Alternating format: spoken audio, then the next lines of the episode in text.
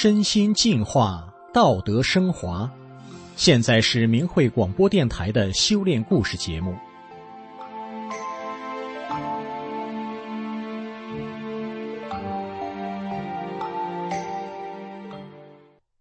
听众朋友您好，我是天宇，欢迎您收听明慧故事节目。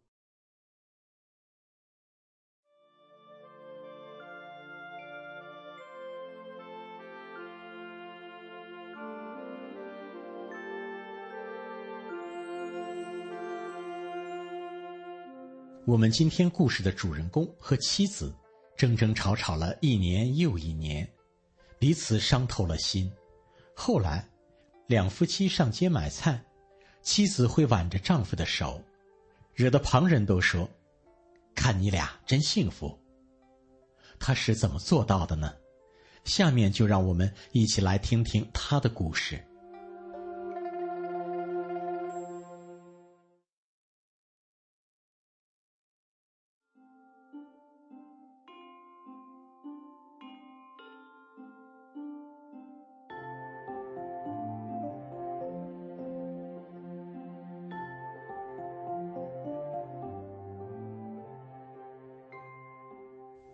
和妻子结婚时，曾高兴的想：这辈子命好，找个城市媳妇儿，模样也行。可是婚后我才发现，妻子个性强，难见温柔，很爷们儿气，说话压我三分。吵架时，我还没说几句，就被他暴雨般的阵势压下去了。他骂够了，气顺了，才算消停。我生闷气，心里不服。醉僵时，我们各做自己的饭，几天不说话。我很苦恼，婚姻咋这么失败呢？我跟人请教，有人说，要不你装熊，老实趴着；要不把他打服了。有的说，夫妻不打架的少，混吧。也有的给我出招。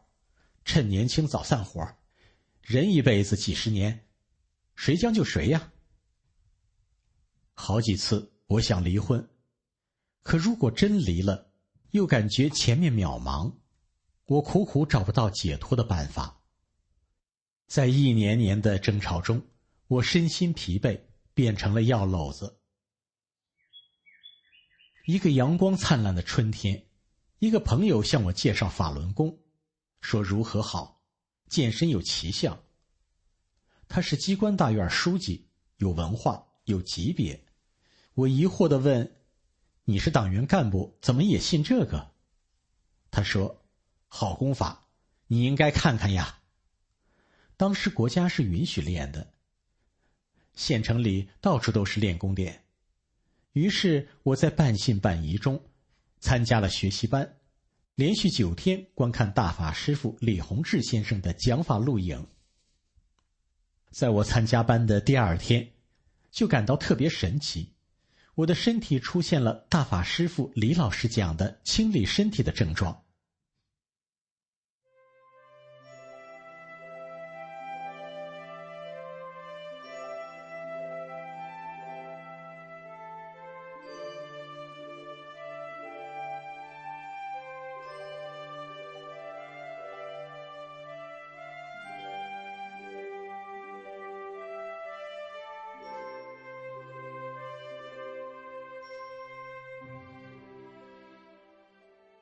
此后，我的各种病症就再也没有出现过，彻底摆脱了药篓子的命运。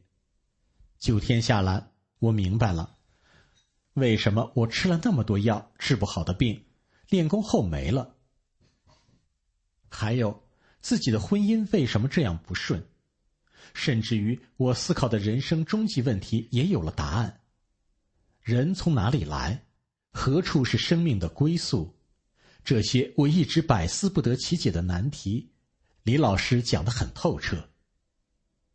大法师父李老师还告诉我们，遇事要找自己的原因，多为别人着想，看别人的优点，不看别人的缺点，要理解人，包容人，无怨无恨，以苦为乐。我一下子看到了我和妻子之间的一个根本问题。以前我和妻子吵架时，我总想改变他，可总也改变不了，是因为我光看对方不好，不找自己的原因。当我回头来找自己的原因时，我赫然发现自己的心眼小，性子急，个性强，我自己的问题也不少啊。我一下子开窍了，心里亮堂了。此后，当妻子再跟我发脾气时，我就克制自己，不跟他打嘴仗，找自己的原因，改变自己。大法师父李老师还说：“你平时总是保持一颗慈悲的心，一个祥和的心态，遇到问题就会做好，因为他有缓冲余地。你老是慈悲的，与人为善的，做什么事情总是考虑别人。”每遇到问题时，首先想这件事情对别人能不能承受得了，对别人有没有伤害，这就不会出现问题。所以你练功要按高标准、更高标准来要求自己。当我努力这样做时，真的是有点柳暗花明。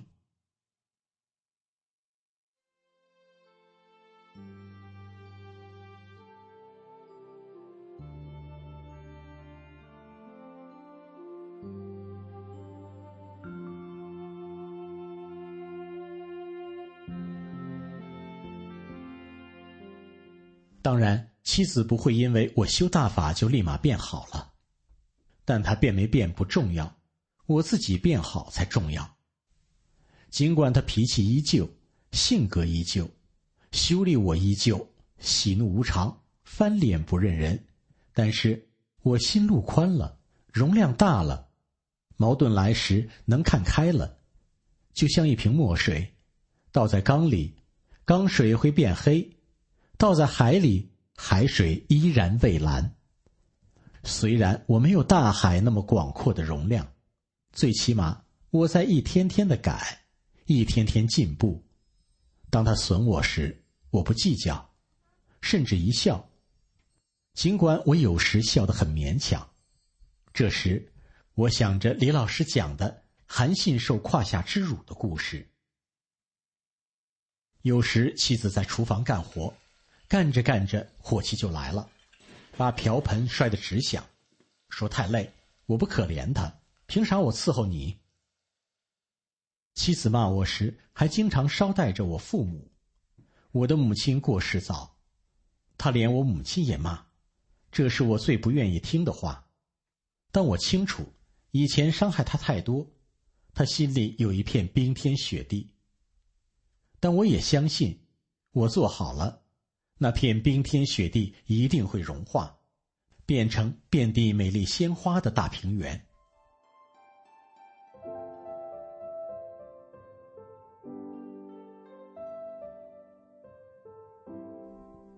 家庭矛盾往往都是一些小事引起的，比如厨房里的油盐酱醋，还有厕所卫生纸什么的，用完后得买，他不张罗买，我买回来他又发火。说我净干娘们事儿，谁让你买了？此后我虽然长了记性，但不能不上厕所啊。于是，当卫生纸快用完时，我就把最后一包藏起来。当他上厕所出不来时，只好求我。这时我非常的主动，我说：“你心粗，想不起来这些小事，我补充一下，有什么不可呢？”这下好，出不来厕所了吧？此后，他再也不管了。我买啥，他都不吱声。善心的表现是能够影响别人、感动别人的。我就看他的优点，不看缺点。面对我的包容，他也在一点点变好。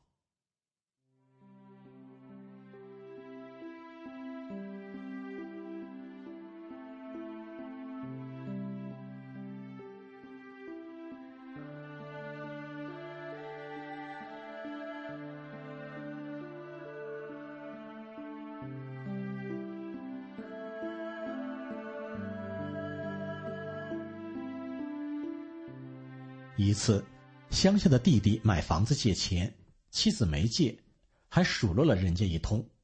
弟媳哭着说：“俺不借了，穷人有穷志气。”当时我挺心酸，要是过去，这肯定是一场家庭大战。这一次我没发火，我跟弟媳说：“你嫂子脾气不好，但心眼不坏，你别生气。”回头我跟妻子说：“本来挺善的，今天这事太伤人了，不能这样。”我又理解的说：“你是不是怕钱借出去回不来？”妻子说：“嗯，这年头谁还往外借钱呀？”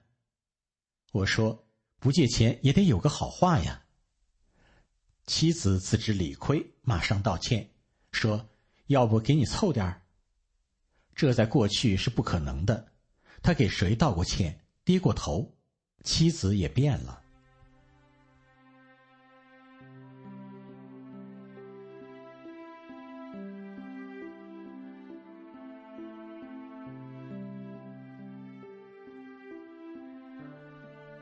我经常把大法中做好人的道理讲给妻子听，讲善恶有报的古代故事，讲六道轮回的故事。我说，善待别人就是善待自己，帮别人就是帮自己，也是为儿女积福。你说对不？妻子回我：“就你能说。”我又接着说：“你心眼好，厚道，直性子，如果再温柔一点，就更完美了。”妻子说：“不用你教训我，现在你像个人似的，以前没把我气疯了。”我说。那是我不对，现在我修大法了，知道怎样心疼媳妇儿了。你得给我机会改。我现在不是往好上变吗？他说：“以前你就是一头驴，是李老师把你驴尾巴剁掉了，你才像个人样了。”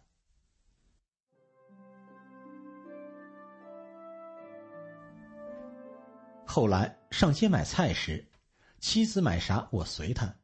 买完后，我提着，我走累了时，妻子就挽着我。别人说：“看你俩真幸福。”妻子喜欢吃什么小食品，上街碰见，我都买点带回来给她。吃饭时，先给她盛上饭，把筷子摆好。有时饭做少了，我就先给她盛上一碗，自己吃点冷饭和剩菜什么的。我心里挺知足，也乐在其中。妻子不会蒸馒头，却总是喜欢蒸，总也没练出手艺。蒸出的馒头又黄又硬，他不愿吃，我就上顿下顿的吃。吃几顿后，他要扔掉。我说：“扔粮食不好。我师傅吃饭时，剩饭剩菜都打包带走。我吃，你吃新饭。”晚上看电视，他已经睡着了，电视还放着。我走过去，关上电视。给他盖好被子，他醒了，说：“谢谢你。”我说：“祝你做个甜梦。”他脸上挂着幸福的笑。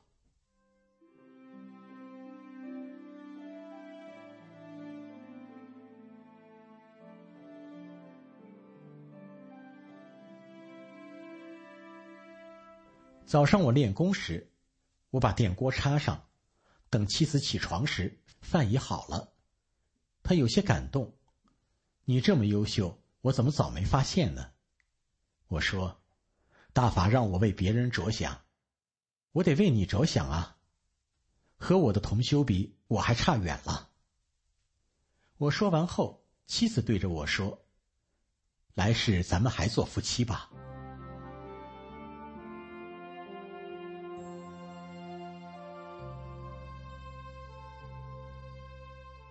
听众朋友，故事的主人公他从要求别人，转变成要求自己变得更好，因为他从法轮大法中认识到向内找这个法宝，他变了，也影响了妻子。今天这个故事对您是否有所启发呢？希望每一位朋友都能找到家庭和睦的妙方，拥有幸福的生活。谢谢您的收听。我们下次再见。